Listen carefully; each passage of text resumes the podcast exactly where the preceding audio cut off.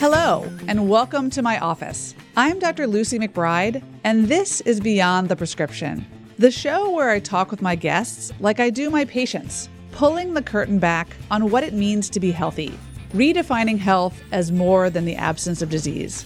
As a primary care doctor for over 20 years, I've realized that patients are much more than their cholesterol and their weight. Our stories live in our bodies. I'm here to help people tell their story and for you to imagine and potentially get healthier from the inside out. You can subscribe to my weekly newsletter at lucymcbride.com slash newsletter and to the show on Apple Podcasts, Spotify, or wherever you get your podcasts. So let's get into it and go beyond the prescription. Today's guest has been on the New York Times bestselling list six times.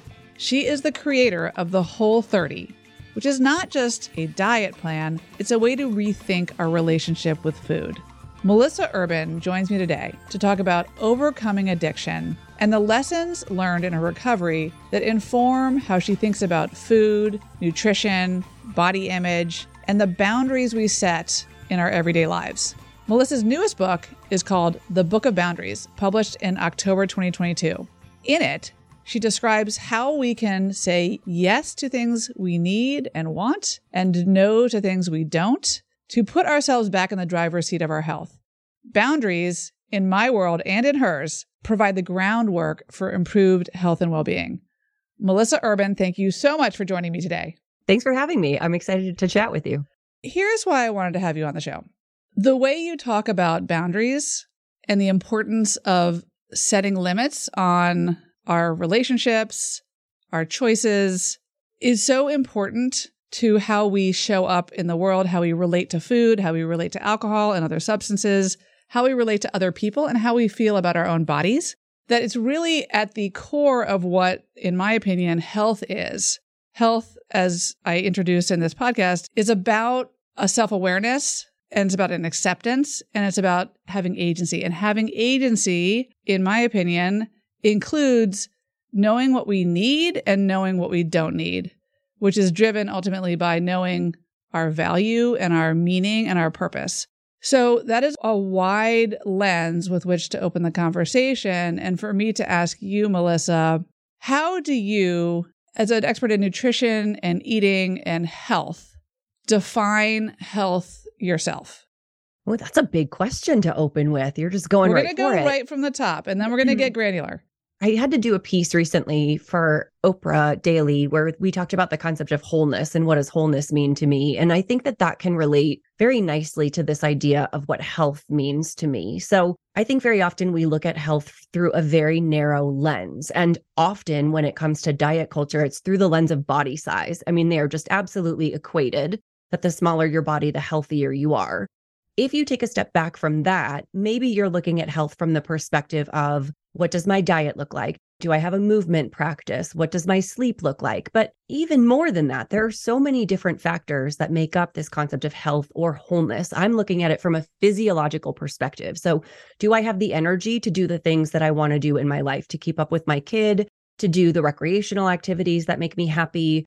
Do I feel satisfied from a personal development standpoint? Do I feel like I'm working on myself and I have the time and capacity to do some self awareness or do therapy? Do I feel like I have a spiritual practice, whatever that looks like, whether I'm connected to God or the universe or just my own highest self? Am I cultivating that spiritual practice? Do I have social health? Do I feel like I have good connections with other people in my community? Do I feel like I have support? Do I feel like I'm, you know, not isolated? I think there are a lot of different aspects of health you have to look at them from a position of wholeness. You can't just look at any one aspect because one aspect can be going very, very well. But if all of the others are falling behind or you're not paying attention to them, to me, that doesn't feel particularly healthy or feel like thriving. You couldn't have said it better. And it dovetails exactly with the way I think about health. It's not about the absence of disease, it's about the integrated sum of different components. It's about nutrition, body mechanics, self awareness, which includes awareness of our medical vulnerabilities, which are often genetic and environmental. And it also includes, as I said earlier, that sense of agency.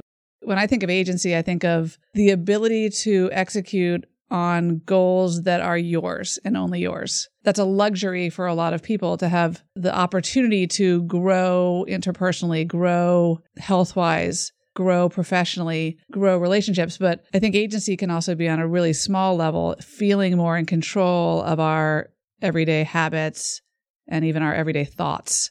I agree. You know, when you say agency, I immediately think about self efficacy, this idea that like I feel as though I am able to accomplish the things that I want. And sometimes that involves, if I think back to my recovery and the serenity prayer, giving me the patience to accept the things I can't control and like leave them out, but recognize that for the most part, I do have control over how I choose to respond to those situations in that I usually or almost always can have agency. And again, there's like an element of unacknowledged privilege in that statement alone, but we'll just say that agency to me does involve this aspect of self efficacy and recognizing the things that I can't do while making strides in the things that I can. At the risk of repeating myself on this podcast, and my listeners may be like, oh my God, there she goes again, talking about the serenity prayer. Uh, the serenity prayer, like, it's kind of the final common pathway of so many different conversations I have with patients, whether it's about parenting, like letting go of the fact that your teen doesn't want to talk to you right now and accepting that's normal for their age, and leaning into the opportunities you have to talk to them when you're driving a car and it's quiet and there's no eye contact, to managing your addiction to alcohol accepting you don't have control and leaning into the parts of your life that you do have control, finding joy and pleasure in other places and asking for help. I'd love to therefore pivot to the conversation about your addiction and your health because y- you grappled with addiction to heroin, cocaine, other substances. And so I'm aware that you, like so many of us, had enormous struggle as a younger person and and I'm I'm imagining also that informed a lot of how you are today and show up today. Can you talk a bit about that process? Not that that can ever be encapsulated in a quick podcast. Yeah, I mean, you know, my drug addiction started when I was about 18, and it came as the result of some sexual abuse I experienced at 16 by somebody I was very close to. And I had just, you know, after that experience, I didn't tell anyone for a year. I didn't know how to handle it. When I did tell my family, they didn't respond super well. It was a really challenging situation that I was definitely not equipped to handle. And so I was looking for ways to essentially escape my own life. And I tried drinking and that didn't work. And I tried restricting my eating and that didn't work. And I tried dating guys who were terrible for me and that didn't work. And it wasn't until I tried drugs that I was like, oh, this is it. Here we are. Here's the thing that can pull me so far away from myself. And I was addicted for. Can I interrupt you for a quick second? Yeah. I'm going to guess you weren't aware at the time you were dating the wrong guys and restricting calories that you you weren't aware that you were self-medicating, you were just doing it or were you that aware of your own pain? You knew you were escaping. Aware. You're like, "Oh, I'm going to go like looking on a menu of things to self-soothe and here they are." I don't think I could go that far, but what I knew was that I did not want to be in my own life. And I was very actively looking for things that would take me away. I don't think I could have explained it any more eloquently than that at the time because I didn't have the language and I didn't have the tools. But I knew that where I was hurt so much and I didn't want to be there. And I was looking for something to take me out of it. That was about my experience. It's interesting because, as you know, sexual abuse, sexual trauma is so common and so commonly ignored by all parties like because it's so stigmatized and so shameful to talk about in people's minds, people often don't know they're self medicating. They don't know until they're in a real bind that their alcohol use is related to that trauma. And it's not lack of intelligence, it's just there's lack of insight. So it's impressive to me that at, at an early age, you knew your feelings and you just didn't have an outlet. My sexual abuse was like a record scratch in my life up until that point. I was the good kid. I didn't get in trouble. I got good grades. I read a lot. I was quiet. Everybody liked me, but like I wasn't super popular. I mean, it was a very middle of the road. Like I was about as even keeled as they came. And then after that incident, everything went sideways. My behavior in school, I started acting out, you know, my behavior with my family and with my parents. I started dressing differently. So to me, it was very obvious that all of these things were related to this incident of sexual abuse, but I hadn't told anybody. So to everyone else, it looked like it was coming way out of left field, but I knew what was happening. You didn't want help in the beginning, right? You didn't want, you wanted to hold that boundary so tight that you weren't going to let people in. But like, what happened? When did you get kind of caught or busted, or when did you get enough insight to know this is a real problem and affecting your everyday health? pretty dang early on. You know, I dove in as hard and as fast as you could. I didn't have a drug of choice, which I now know is quite unusual. I only dated drug dealers for five years. And it very quickly, I realized that this thing that I was using to escape from my problem had now become a problem unto itself. And now I had a problem layered on top of problems. And I was like, well, I'm this far in. I don't really know what else to do. And so this is the cycle that addicts get stuck in, whether you're talking about food addiction or drug addiction or alcohol. I overconsumed and I hated myself for it. And I had guilt and I had shame and it led to isolation and that led to stress and that led me to overconsume the very thing that I hated myself for doing. And I was stuck in that cycle for a very long time because I didn't know how to get out of it. And it wasn't until I had this moment of like literal divine intervention with a boyfriend who was miraculously stable and wasn't a drug addict who gave me essentially an ultimatum and said like you need to go to rehab. I can now see how problematic your behavior is and how much you're killing yourself. And like i really want to see you go. Would you consider going? And if you can't go i'm going to have to leave I can't watch you do this to yourself. And in that moment, I somehow found the strength to be like, okay, I'll go. That person set a really good boundary and they knew what they needed from a relationship and they were trying to use their own healthy boundaries to help you. It's just an important moment in your life he's my favorite ex-boyfriend for a reason. I talked to him not that long ago. We texted it, you know, just a couple months ago and I was like, "Hey, in my book, I'm still calling you my favorite ex-boyfriend." And he's like, "I will always cherish that." You know, but yeah, he literally saved my life and he did set boundaries with me. He set boundaries while I was using. He would say, "We can't have this conversation if you are this high." So when you come down, let's talk because we need to talk. Or it's okay that you stay out late, but you need to call me to let me know where you are. Otherwise, I worry he tried to set boundaries for me for his own protection because I was destroying him in the relationship. And ultimately, that was what got me to rehab the first time. One of the things I find so interesting, and this is getting really granular, is like, what was it about him that allowed you to trust and receive that message? In other words, I'm guessing there are other people in your life who are like, Melissa, get a grip. Melissa, you're sick. Melissa, you need help.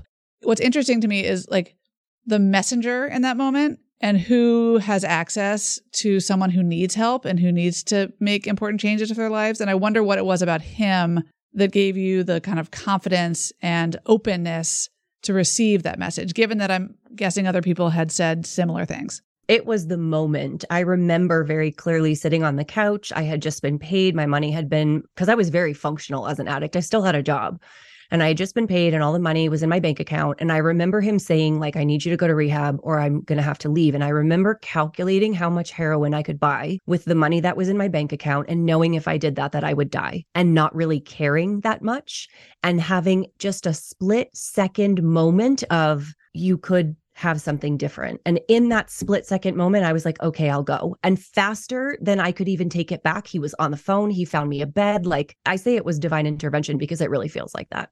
It also sounds like he wasn't judging you or shaming you.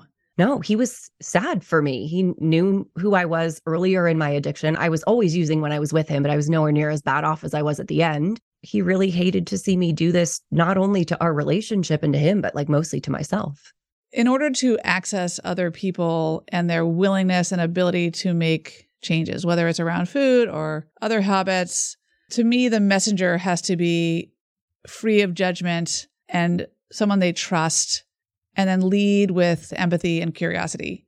Like, I find that if I'm counseling someone who's an addict on not just the benefits of quitting alcohol for them, because people often know the health benefits, but the other possibilities of how their life could be going and you know what are the root causes that underlie this self-destructive behavior coming at those conversations with blame shame and declarative statements does not go well in fact i don't recall ever having a conversation with anybody including my kids and my spouse about changes from doing the dishes or whatever that landed well when you lead with shame blame and declarative statements but hey I wonder if you could connect the dots between the way you relate to alcohol to that childhood trauma you told me about.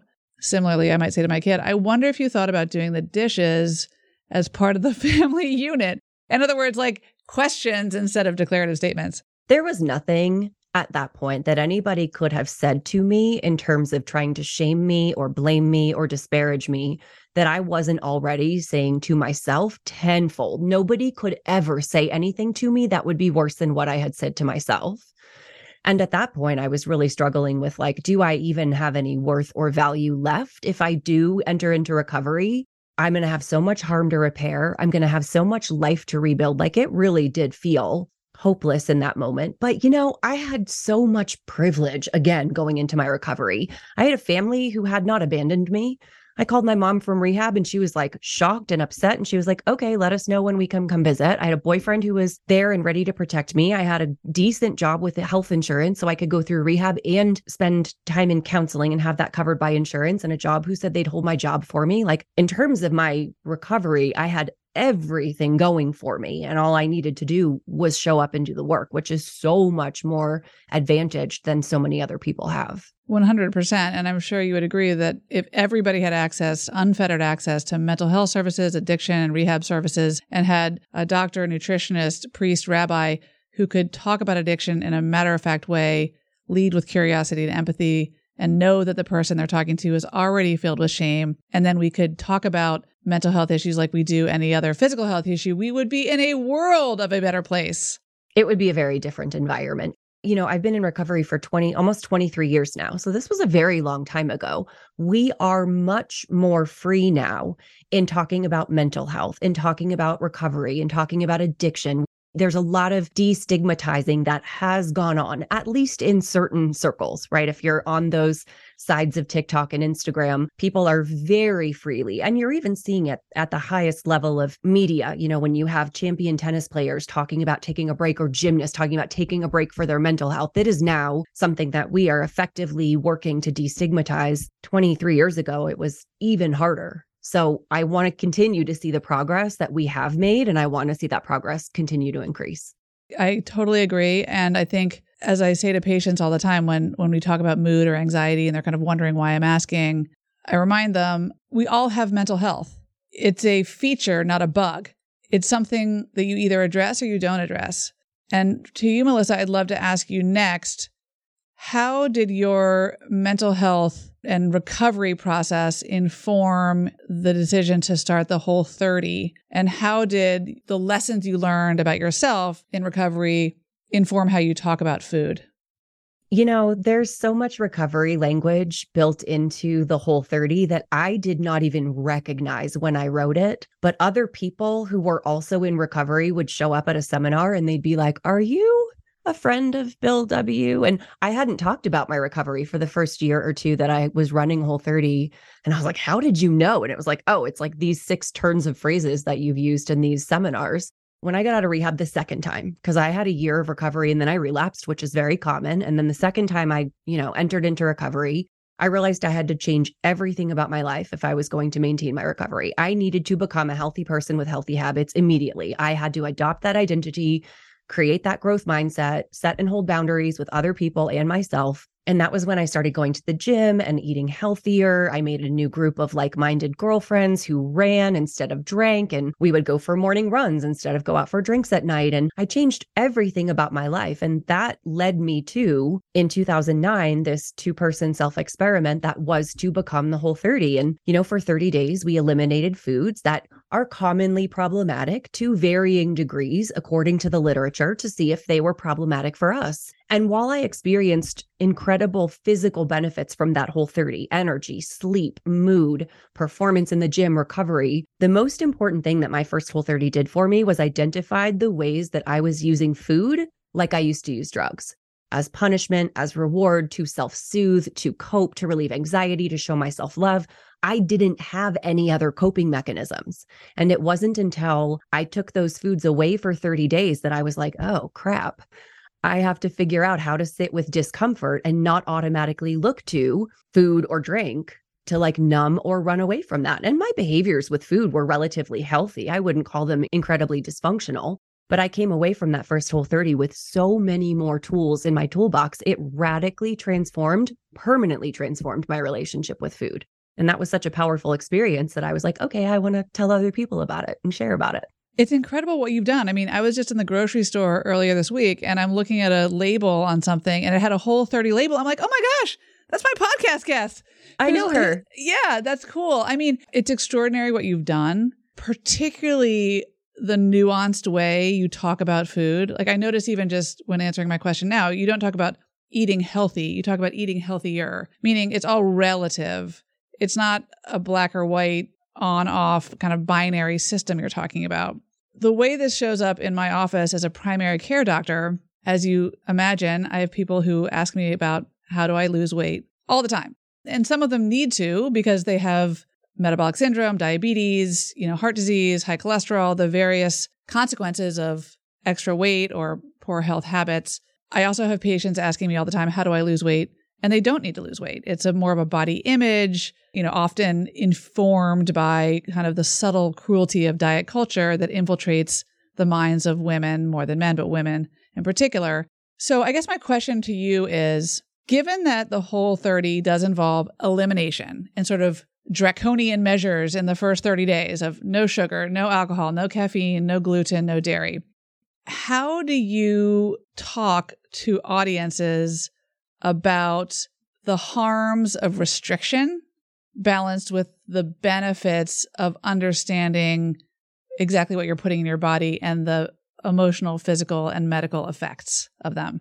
I mean, this is an incredibly nuanced discussion because diet culture and anti diet culture are just two ends of like a very long spectrum. You said it. The whole 30 as we've alluded to, is not a weight loss program. We are not a prescriptive approach in that Whole 30 doesn't say you should eat like this forever.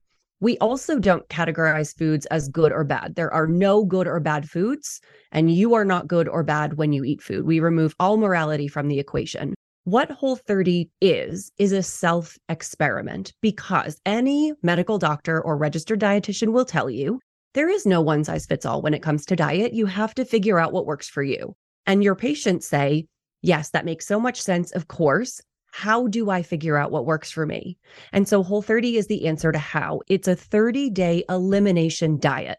And elimination diets have been around since the 1920s. Many medical doctors still consider them the gold standard for identifying food sensitivities. What the Whole 30 does is eliminates foods for 30 days that are commonly problematic to varying degrees across a broad range of people. We pull these foods out for 30 days and see how the Elimination of these foods impacts your energy, your sleep, your mood, digestion, cravings, joint pain and swelling, acne, allergies, asthma, anxiety. All of these conditions can be impacted by the food that you eat.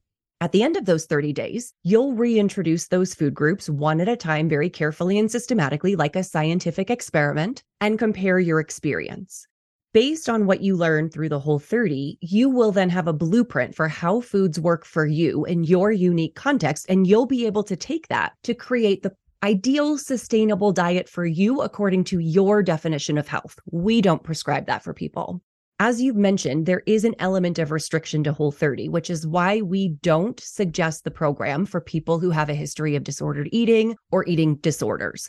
Any program with restriction can be triggering. So we are very open about that and very encouraging of those folks to work with a qualified healthcare provider to see whether or not Whole 30 or some modified version of Whole 30 might be right for them and make sure that they're completing the program with supervision, if at all.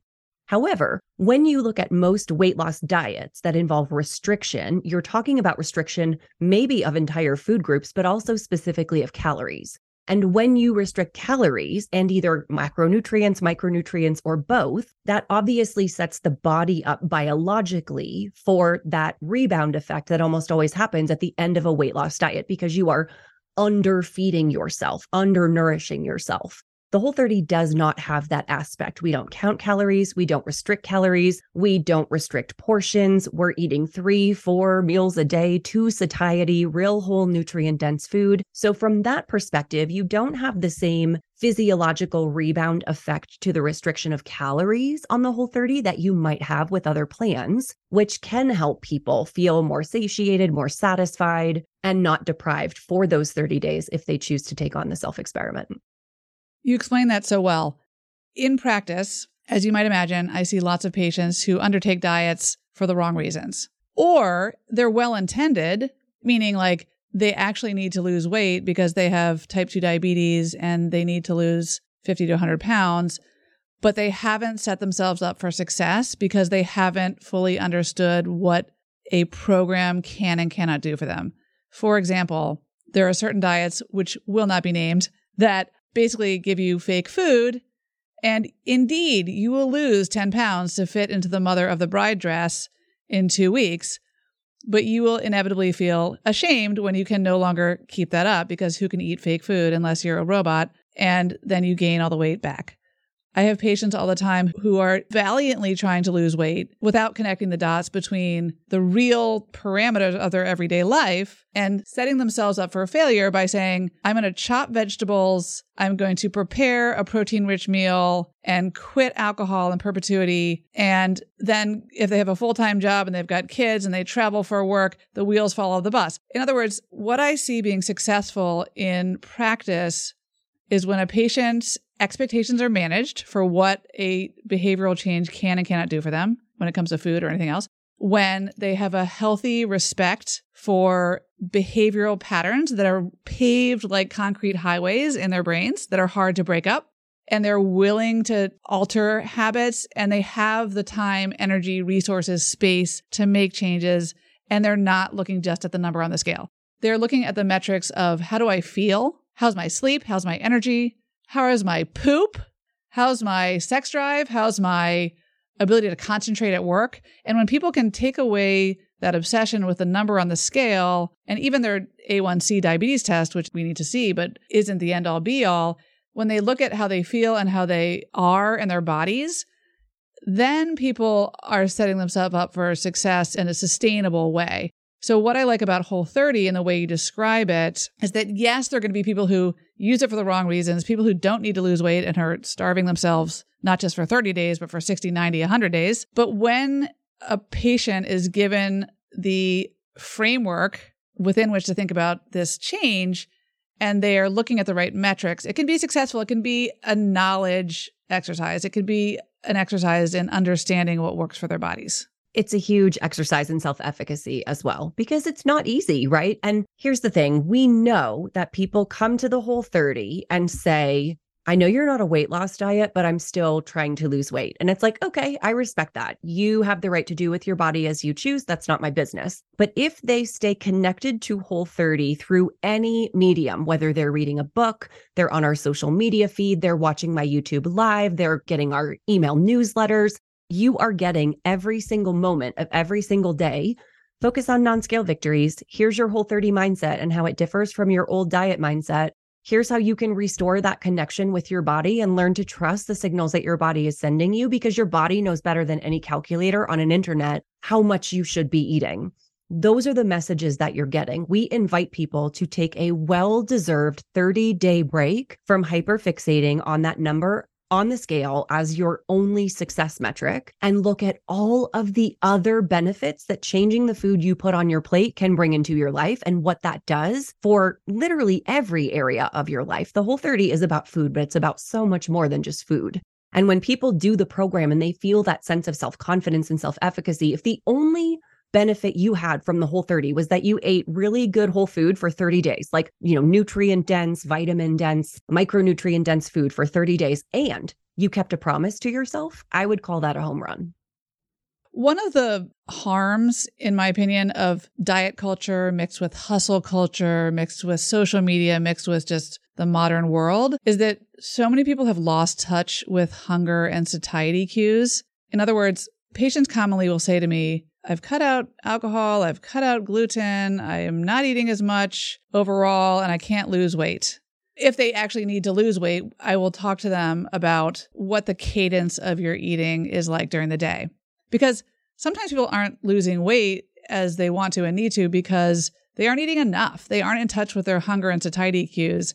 And I think when we're busy, when we're eating on the run, when we count coffee as breakfast, a kind bar as lunch, and then we don't eat all day because we're so busy and the floodgates open at seven o'clock at night, we lose track of what does it feel like to be hungry and what does it feel like to be sated. I don't know if this resonates with you, but I talk with patients commonly about hunger being like a wave. You want to notice it rising. I'm not a surfer, but you notice it rising and you notice it about to crest, and that's when you want to eat if you're tangled with your proverbial surfboard in that crashing wave, you're going to overeat, you're going to overeat the wrong stuff, and then you're going to feel bad about the next day. But if you can understand your cues, which often get lost in our everyday lives, it can do so much good. I mean, it's not just that they're getting lost, it's that if you have been weight loss dieting, you have conditioned yourself to not pay attention to those cues. That's Your body right. says you're hungry, and you're like, no, you're not because I don't have any points left today. No, you're not because you can't eat lunch until 1 p.m. No, you're not because you just ate your 100 calorie snack bar and that's the only snack that you're allowed to get. So there are a lot of experiences, A hundred especially for women, Yep. that disconnect us from our body. Maybe it's religious influences, maybe it's diet culture, maybe it's trauma, but we lose that connection Yes. and then we're told over and over again that we can't trust our own bodies. So one of the biggest benefits of Whole 30 is like restoring that connection and saying like yes, you can trust the signals that your body is sending you and to start to tune back into that. Yeah. I mean, so many of my patients who are in recovery for a disordered eating, we talk a lot about just trusting the neck down again. This is not like the CEO and then your body is the like chief operating officer, right? It's not supposed to take marching orders from your brain in its rigid form. It is integrated. Your body can actually give you all the information you need and your body is your friend if I had one message to give patients who are struggling with weight or relationship with food, it's first try to get back in touch with your hunger and satiety cues and give yourself permission to notice hunger and to feed yourself and to be sated. Satiety is one of the best things for calming anxiety, for focus, for concentration. It's normal. And pleasure is not something we should be avoiding, even if it's by eating a chocolate bar. That's okay. Absolutely. You know, I talked earlier about how I used to cope all the time with food with the self-soothing and relieving anxiety and I still do that sometimes in a very conscientious way and it still feels good and I feel good about it, but that is no longer my only coping mechanism and I think that's the difference. I now have a therapist and I talk about my feelings with my husband and my friends and I journal and I walk and I hike and I meditate and I reparent and all of these other coping skills that now are just this, you know, nice holistic picture of ways that I relieve anxiety and discomfort and self-soothe. Food is still one of them, but it's not the only one and I no longer have the shame or guilt or negative self-talk associated with it. And I think that's the difference. You are really on the other side of that recovery. And I love what you just said, which is that recovery includes pattern repetition, repetition compulsion. As long as you know that that's happening and you forgive yourself for having dessert or you open a pint of ice cream and because you're sad and you eat it, like that's okay. That doesn't mean you're quote relapsing or morally flawed or gonna gain 100 pounds. It just means you're human. Yeah. I mean, the other day I was having a really hard mental health day. And I said to my husband, today is the day that I'm to skip the gym. I'm to sit on the couch and I am just to eat whatever comes up for me. For me, on a normal day, those might be seen as not healthy behavior. Skipping the gym is like not typically what I do because I love going to the gym. But on this day, that felt like the thing that I could do that would nourish myself the best. And I was still conscientious and deliberate in how I chose to do it. I loved every second of sitting on my couch watching Netflix, eating Smartfood popcorn. And then when it was done, I was like, okay, all right, that felt good, but that's not sustainable. And I don't want to do that again tomorrow. What am I going to do tomorrow? Because I still don't feel great. And although that was nice, I need another tool from my toolbox. And that's what I did. Melissa, oh, you're, you're so wise. One of my favorite expressions is this, and I actually just used it with my daughter who is feeling guilty about saying no to something that, in my opinion, and I think in hers too, would actually help her. She's like a classic perfectionist and achiever. And I mean, she's the best thing since sliced bread. But I said to her what I say to my patients, which is saying no to something means saying yes to something else. Saying no to going to the gym that day because you didn't feel like it is saying yes to the permission to be a blob. And that's healthy. I mean, if you say no all the time, like, no, I can't turn in that term paper, no, I can't participate in that sporting event, no, I can't show up at school, that's a problem. But this comes down to what you talk about in your new book about boundaries, knowing what your needs are and having a diverse portfolio of things you can turn to to manage the inevitable stress and distress that life brings. You know, we were just a moment ago talking about this idea that it's in our best interest to check in with ourselves and ask ourselves, what do we need? How are we feeling? Are we hungry? Are we full? And that we can trust the signals that our bodies are sending us. That applies equally to this idea of setting and holding boundaries. So often in our lives, we look to everyone else to tell us how to show up how to behave, what to do, when to be there, how much to give based on their expectations. And again, very rarely are we encouraged to, and we're basically never taught to pause and say, hold on just a second. What do I need? What would I be comfortable with? How do I feel about this? And then respond from that place of self. And that is really at the foundation of my boundary practice. You don't know where you need to set a limit to keep yourself safe and healthy and protect your energy and mental health and time unless you are able to check in with yourself and assess what your own needs are.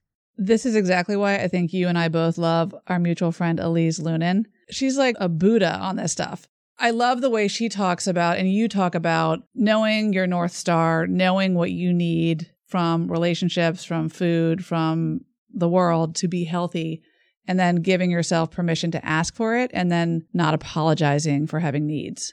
I think in the world we live in, men too, but women in particular often suffer from this like sort of self sacrifice as a badge of honor, as subjugating our needs, as being altruistic. When, from my own experience and from working with patients for 22 years, that always blows a gasket somewhere. I mean, there's anger, there's resentment, and then we end up meeting our needs in other ways that aren't maybe so healthy. Yes, we have been conditioned. Women and especially moms have been conditioned by the patriarchy and stereotypically rigid gender roles and religious influences and diet culture to be small, to be compliant, to put everyone else's needs and feelings above our own. We are praised the most when we are not even on our own list.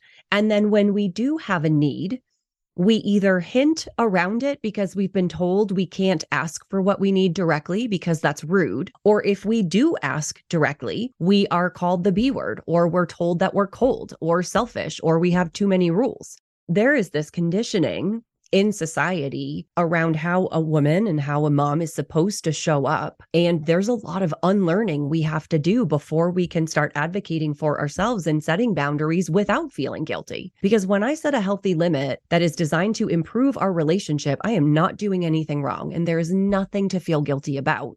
But I've got to unlearn all of that other stuff that tells me that I should feel guilty for simply existing and having needs. Amen. Alleluia. As you might have guessed, I am an oldest child. I'm a woman. I'm a perfectionist. I'm a pleaser.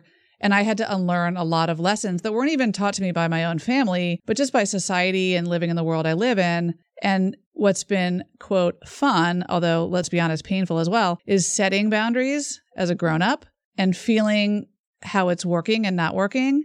And then seeing the net benefit of setting boundaries, whether it's with another person or with habits or behaviors, and then feeling the discomfort of setting that boundary, like maybe disappointing someone or saying no to something everybody thought you'd go to or declining something else. And then seeing how you're actually really paying it forward for your own health and well being and actually nurturing relationships by saying no, because then that person knows what your limits are, what your boundaries are. And then if that person's meant to be in your life, they have a better understanding of your needs. Yeah. You know, boundaries are such a gift in relationships. They create such a sense of safety in relationships because the other person knows that I am going to take responsibility for my own feelings and needs. So if I say to them, Hey, I'm, I'm really going through something right now. Can we talk? And they say, Oh, I can't talk right now. I'm in a meeting. I'm not just going to wait around for them to be free and dump my problems onto them. I'm going to say, okay, thanks for letting me know because I respect your boundaries. I really need to talk to someone right now. So I'm going to go call my therapist. I'm going to call my mom. I'm going to call my sister. If you say to me, Hey, Melissa, do you want to do this podcast with me? And I say, Sure, I'll do that with you, but I don't really have the time or capacity. And I'm saying so resentfully. And then I'm showing up for this interview and I'm distracted and I'm not prepared and I'm kind of all over the place and scattered. And then you're wondering, Well, she said yes. Why is she showing up like this? And maybe I did something wrong. And no, if I say yes to you, you know I say yes authentically. And I'm going to show up as my best self and my most prepared. And I'm not going to be resentful and I'm not going to show up begrudgingly. And if I say no, that's a gift because you know that I can't give you what you need right now. And you'll go find another podcast guest that's going to be better than I can right now. So, boundaries are really this clear, kind communication that improves your relationships. And when you can shift and start to see them like that, they no longer feel selfish. They no longer feel like something you should feel guilty for. It's such a good message. It's so important. It's exactly what I try to teach my kids because when you don't set a boundary, you end up peddling in gossip. Your love language can be resentment and, well, look at her. Look at how she's so important. if you don't set a boundary and you end up doing things that go against the grain of your own integrity. And that is intrinsically uncomfortable. And if you're not honoring that discomfort, it's going to show up in another way. The other thing on the flip side of that is there's sometimes you have to do things you don't want to do, right? Like, you know, sometimes you just have to turn in the term paper even though you don't want to. You sometimes have to say yes and participate on the sports team because that's the way the world works to be able to make the team. I think the question is knowing your place in the universe and knowing how to advocate for yourself in a healthy way. You know, that's something you have to learn the hard way, I think, in this world. You know, what I find is that when people live in boundary less relationships, they are walking around resentful. They're walking around anxious. They are dreading interactions. They're keeping people at a distance, which hurts the relationship if my mother in law keeps dropping over without calling and I don't say anything to her because I'm trying to be nice, so I open the door and I'm like, hey, Carol, Yep, come on in. And then she comes in and I'm cold and I'm short and I don't want to visit because it's not a good time, but I don't want to say so because I'm trying to be nice. And she's like, What did I do? Like, what is wrong? Boundaries can be uncomfortable. It can be uncomfortable to say, Hey, Carol, would you please call before you come over and give us about an hour's notice? That can be uncomfortable. But what you're doing now is already uncomfortable you're walking around anxious and resentful and dreading certain interactions and your relationship isn't going well. And eventually if you keep holding that in you are going to explode. And like that path doesn't get you anywhere. That's just a circle of doom and unhappiness. And the discomfort of setting a boundary can be momentary but lead to this huge improvement and expansion of your relationship. And that's the discomfort that I'm willing to go through. I mean mic drop. Passive aggressiveness is also a byproduct of absent boundaries or wobbly boundaries. We all know when we are being passive aggressive, and we all know when we're the victim of passive aggression. And to me, that's a signal that, you know what, it's time to be honest about what's happening here without blame or shame, but just name and own your part of the boundary that was broken. Say, like, look, I realize I showed up at a time that was not convenient for you. I hope that next time you just let me know if it's not a good time. Or hey, I think I might have asked you a question that made you uncomfortable. My bad. So sorry. And then let them talk, right? Just being honest and authentic. And that's a tall order in the world we live in. It is, especially again, because women, especially, are taught to talk around everything. We're not taught to be direct. We're taught to hint and to hope that people read our minds. And then we get disappointed when they don't do the thing that they didn't know they were supposed to do. And then it just goes back and forth and back and forth, right? And then you end up in these fights where, like, your husband is like, Hey, can I go out with the guys for a drink tonight? And you don't want him to because you have a million things to do, but you go, Sure and he thinks you don't mean it, but he doesn't really want to hear it. So he just leaves. And then he comes home three hours later and you're in full on rage mode. And you're like, How could you go out? I really needed you home. And he's like, You said it was okay for me to go. And I can't tell you how many times in my past lives those cycles had repeated until finally I was like, Oh, clear communication is kind. And if everyone just said what they meant, relationships would instantly get 78% better. Like that little story resonates with me a hundred times over, by the way. Anyway, it's all so healthy. And these are sort of like the infrastructure that we all should be thinking about putting into place in our regular lives because it's like the skeleton we need to be healthy and happy and to be honest with ourselves. What are you working on? I mean, you've obviously reckoned with addiction. You've reckoned with boundaries. You've reckoned with a conversation around food and bodies in a public facing way and in your own life. What's on the frontier for you now? You know, I tend to take on self improvement efforts or self experiments as they come up for me. I'm not a New Year's resolution person, so I don't think ahead of time, oh, I'm going to work on this this year.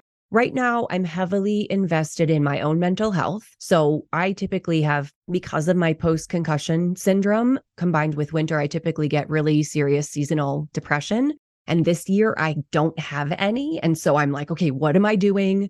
How can I keep it up? What are the practices I put in place that are really helpful? So I'm kind of really diving into that and making sure that I'm caretaking for my mental health. And then I feel like I'm in a season of work right now where I'm thinking about how can I rebalance my work and my life. I've had a period of hustle where I just put this book out, and that was a year and a half of really intense writing and touring and media. And like maybe it's time to rest a little bit more. And how can I incorporate some more rest into my life? So those are two things I'm focused on right now that I think are going hand in hand.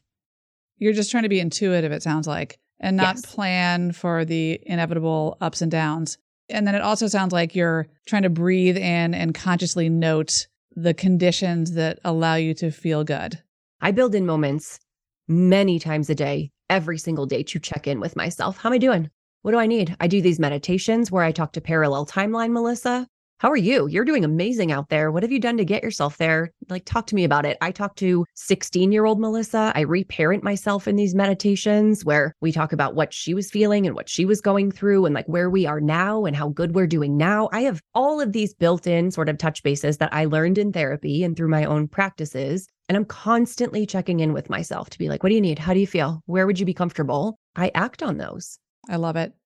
And then I think as we focus on self and self actualization, self discovery, and health and well being, we then bring that improved self to our parenting, to our work, and to the world because we can often confuse effort to know oneself and check in with ourselves as indulgent. When I look at it as the opposite, it is a way of nurturing self to then present to other people. Because to me, and I think to you, being others focused is a way of maintaining meaning and purpose and satisfaction. I am not a people pleaser. No one would ever describe me as a people pleaser. I am a firm believer in paying myself first. When my cup is full, when I am nourished, when I am fed, when I am well rested, when I am happy, when I am taking care of me, I have so much more to give to everybody else in my life. And that giving feels more authentic. It feels more organic. It feels more joyful. I do this for me, but by extension, that allows me to do things for others. You're awesome, Melissa. And I'm not saying that just so you like me. What I think is so unique about you, Melissa, is that you're not only writing and speaking and talking to people about health, you're modeling behavior and vulnerability and authenticity and the ability to be forgiving of ourselves when we make mistakes. You're walking the walk, not just talking the talk. So I think you're helping people just by being yourself and by sharing your story, which ultimately is, I think, an important way of affecting behavioral change in others. So thank you for joining me. I'm thrilled that you came today. It is my pleasure. Thank you so much for the conversation. Thank you all for listening to Beyond the Prescription. Please don't forget to subscribe, like, download, and share the show on Apple Podcasts, Spotify, or wherever you catch your podcasts. I'd be thrilled if you like this episode to rate and review it. And if you have a comment or question, please drop us a line at info at lucymcbride.com. The views expressed on this show are entirely my own and do not constitute medical advice for individuals. That should be obtained from your personal physician. Beyond the Prescription is produced at Podville Media in Washington, D.C.